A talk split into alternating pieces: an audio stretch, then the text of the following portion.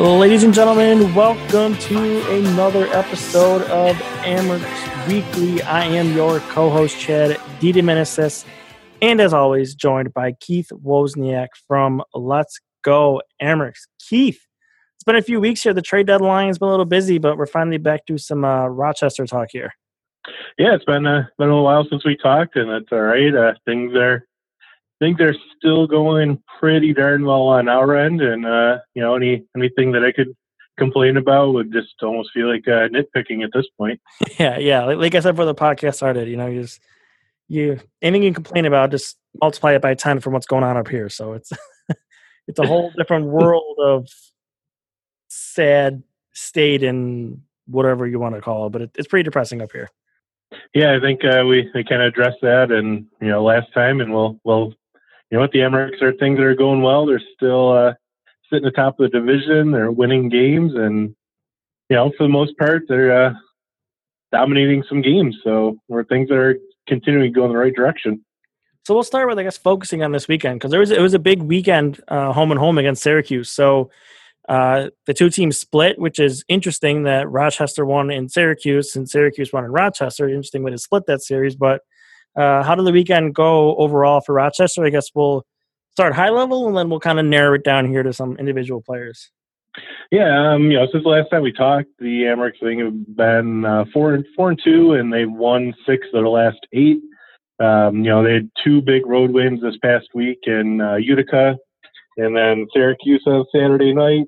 Um, both games, they were just the overwhelming dominant team.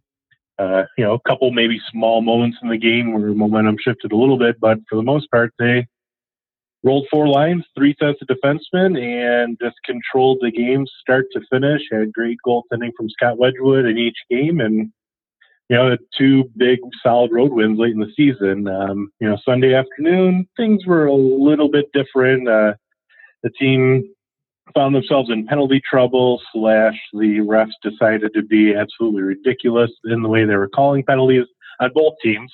Mm-hmm, So you know, it's it's uh, you know sometimes you can say uh, it's you know one way or the other, but it was it was definitely kind of kind of both ways, and it was one of those games where you know they probably you know it's you can debate. Do you change up your style of play and you know try to adjust the game, or just keep sticking with what you're doing? And you know they stuck with what they're doing, and Syracuse scored three power play goals to win four to one, uh, an empty net goal in there, and yeah, it was just uh, you know kind of a tough loss, but you know five on five they played all right.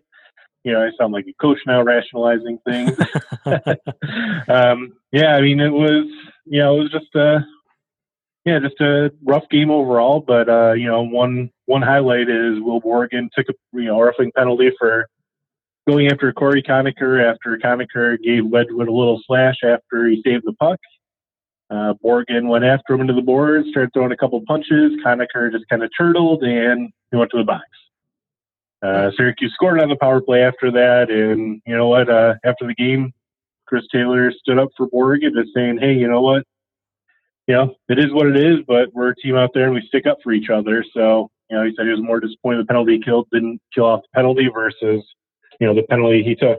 So, interesting, uh, you know, interesting line to share, and you know the way he worded that, and you know, on the flip side, Borgen said, you know, he probably shouldn't have done that, or he got the retaliation penalty, but you know, that kind of seemed to be the the turning point in the game, and you know, unfortunately, went in favor of Syracuse, and we're back to being tied for first place with them. the good news is though for Rochester is over the last week, week and a half, uh, the reinforcements have come down from Buffalo. Uh, I I've dubbed Rasmus Dahlin up here the Swedish king, which means that Lawrence Pilut was my Swedish prince.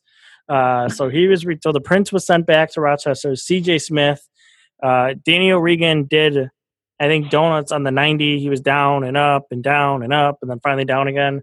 Uh, only played one game. So, you know, that, that's good. That's good for Rochester. And they're getting some players back. Somehow they got Oglevie back recently. And I know there's a few injuries right now, but altogether, it seems like it's a pretty good compact team that they have going on here. So it's, you know, I, I guess I'll kind of nick these three players I kind of want to talk about. I mentioned Pilut, Smith, and O'Regan. You know, I kind of want to focus on a little bit here to get your kind of thoughts on the whole situation. Uh, so I guess we'll kind of start with Lawrence Pilut here because I'm most interested to see kind of how he's been down there since he's sent down, kind of how he's been reacted. Has he been like the guy he was before he left, or maybe kind of noticing maybe a little bit of a difference? Yeah, it almost seems like uh, him and you know when Guhle got traded, they and Pilut came back. They just kind of swapped the exact roles and the way they're playing. Um, you know, Pilut is you know doesn't look like he's the same player from the first 16 games of the season when he was just in you know just dominating offensive defenseman. Um, but you know, in a way, I you know, we joke around saying, you know, what Buffalo do to him, he's damaged goods. um, but you know, and in a way, uh, he hasn't had a full week of practice with the team. So you know, the the Amerks don't play again until Friday, so they're going to have a full week of practice. And you know, he, he's had some good plays. He's had a couple rough ones. Um, you know, it's one of those things where it hasn't been bad. He just, you know, he set the expectations so high right, right. at the start of the season that you know we're expecting him to be putting up points every game. Um, he has had an assist, um, but you know, give him a full week of practice, and hopefully next weekend he's you know kind of back to working with Redmond the way he was at the start of the year. And then CJ Smith, I mean, he just goes down and just keeps scoring goals, right? he has, uh, if my math is correct, in the last 24 games he's played with the Amerks, he has 28 points, 14 goals, and 14 assists. That's pretty darn good in the last 24 games of what he's done. Um, you know, he, he had an interesting line last week. He got set down, apparently, you know, it seemed like in the middle of the Sabres game, I think it was last Saturday. Right. Yeah, I remember that. And yeah. uh, he played for the Amerks, and he played well. And, you know, after the game, he was asked what he thought about, you know, getting sent down. And he just kindly said, you know what, I'm only going to answer questions about the game and moved on from it. Um, you know, then, you know, we asked him for, you know, after practice earlier in the week, and he said, you know, he's like, you know what, you know, it is what it is. Anybody who gets sent down, you have to hope they're pissed off and frustrated. But, you know, he said he has too much respect for, you know, his coaches and teammates to sulk about it and put his head down. And, you know, he's proven it, you know, just went right back to work. And, you know, the guy is a great player.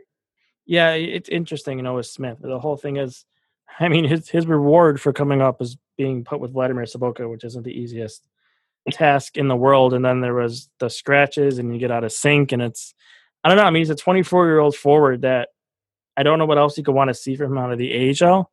You know, he's a restricted free agent this summer, and I, I just, I mean, I mean, there's a month and a half in the season left here, so maybe he'll get back up here again. Just, I, I don't think they gave him a fair enough look. And when he did come up, he scored goals. He scored two goals in 11 games. I mean, that's not a ridiculous pace, but nonetheless, that's scoring. So it's, I don't know. It, it's interesting with Smith. I, I just feel like he's kind of getting, he's kind of getting a raw deal here overall.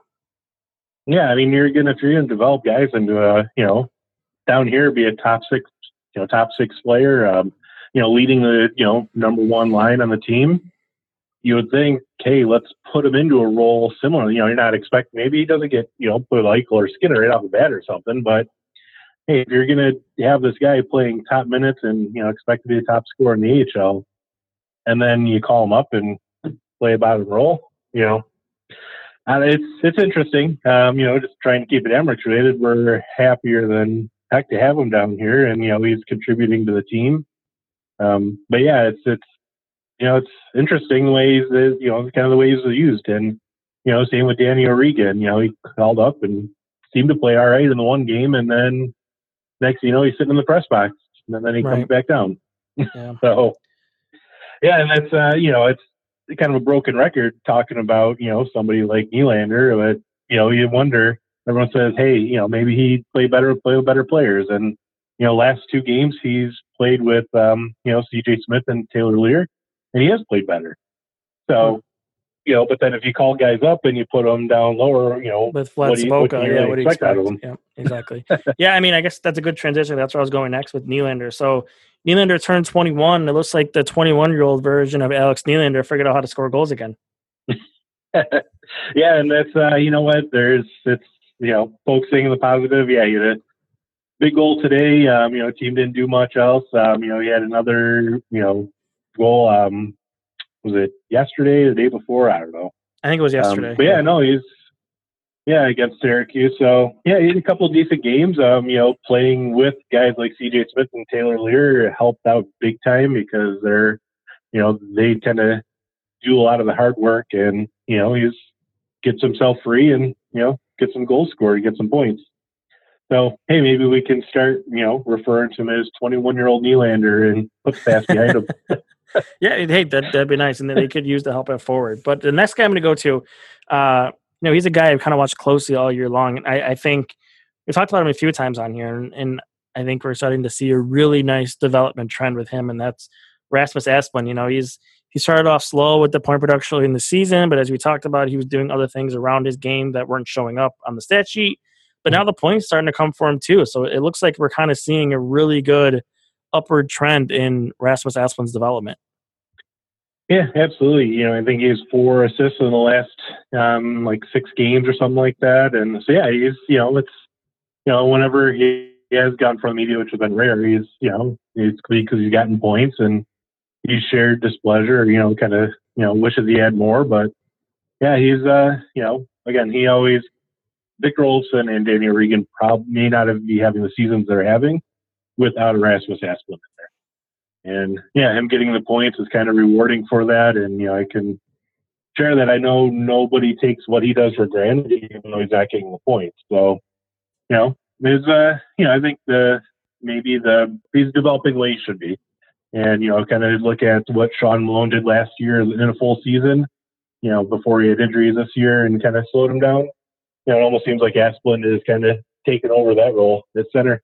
Uh, the next guy I'm going to ask you about, you've talked about already a little bit earlier. Uh, I mean, like I kind of kept an eye on. I've always been, I've always been fond of Will Borgen myself. He's a right shot defenseman, which this organization doesn't really have a lot, um, you know, that are close. Um, so I think he's a guy. Well, he's never going to get you points. Uh, I, I, think he's that um, old school defensive defenseman where he's solid in his own end. Um, he can move the puck out. You know, he's a decent passer. It's not, it's not like he's a mess or anything doing that, but he's not going to really give you much offensively. So you know, he's another guy where I think we're kind of seeing a nice upward trend in his in his development path. Yeah, you know, it's uh, Will Borgen. Since he was in that, you know, last time we talked, he had a big fight against Cleveland, and um, you know, it kind of surprised a lot of people watching that. Um, you know, I had a number of conversations over the last week or so, you know, between coaches and a couple players asking about Borgen and how he's developed, and uh, you know, everybody is, you know, nobody's really surprised at what he's done. Um, I think uh, Gord Dineen shared best that you know he was he was more surprised at how developed he was at the start of the season versus you know he kind of said, all right, you know maybe I'm going to have a defenseman that needs some work to do, and you know Borgen has been you know kind of exceeded expectations. Um, you know he has the you know high honor respect of his teammates, the coaches, and you know he's uh, one of the things that they're kind of developing him into is a, you know, use the words of one of the coaches, an elite penalty killer. You know, he does a good job, and you know he's got the defensive end down. And one of the things they're working on with him is skating with the puck. Um, you know, just clearing it, you know, skating it out of the zone versus off the glass and out, which is something he may have done, you know, in college years. So, you know, it's uh, he's developing at the right area, and you know, it's half half the time you don't even notice them out there. And sometimes for a defenseman, that's Right. a good thing. Yep, definitely. So moving back again, looking at the grand picture here, there's you know, I think it's around. I think we're under 20 games left for the Amerks. I'm right, under 20 games or around 20 games. There is 18 games left, and the reason I know that is I kind of compared the the they just finished the third quarter of the season, and last year in the uh, kind of third quarter, the Amerks were four, seven, five, and three in a 19 game stretch. Hmm. You know, this year they just finished third quarter and they're 12, 4, 1, and 2. So kind of a, you know, a big turnaround from the slump they had last year to continue to turn in the right direction this year. So the question I was going to ask, you know, I, I, saw you tweet something out the other day. I think I believe it was you.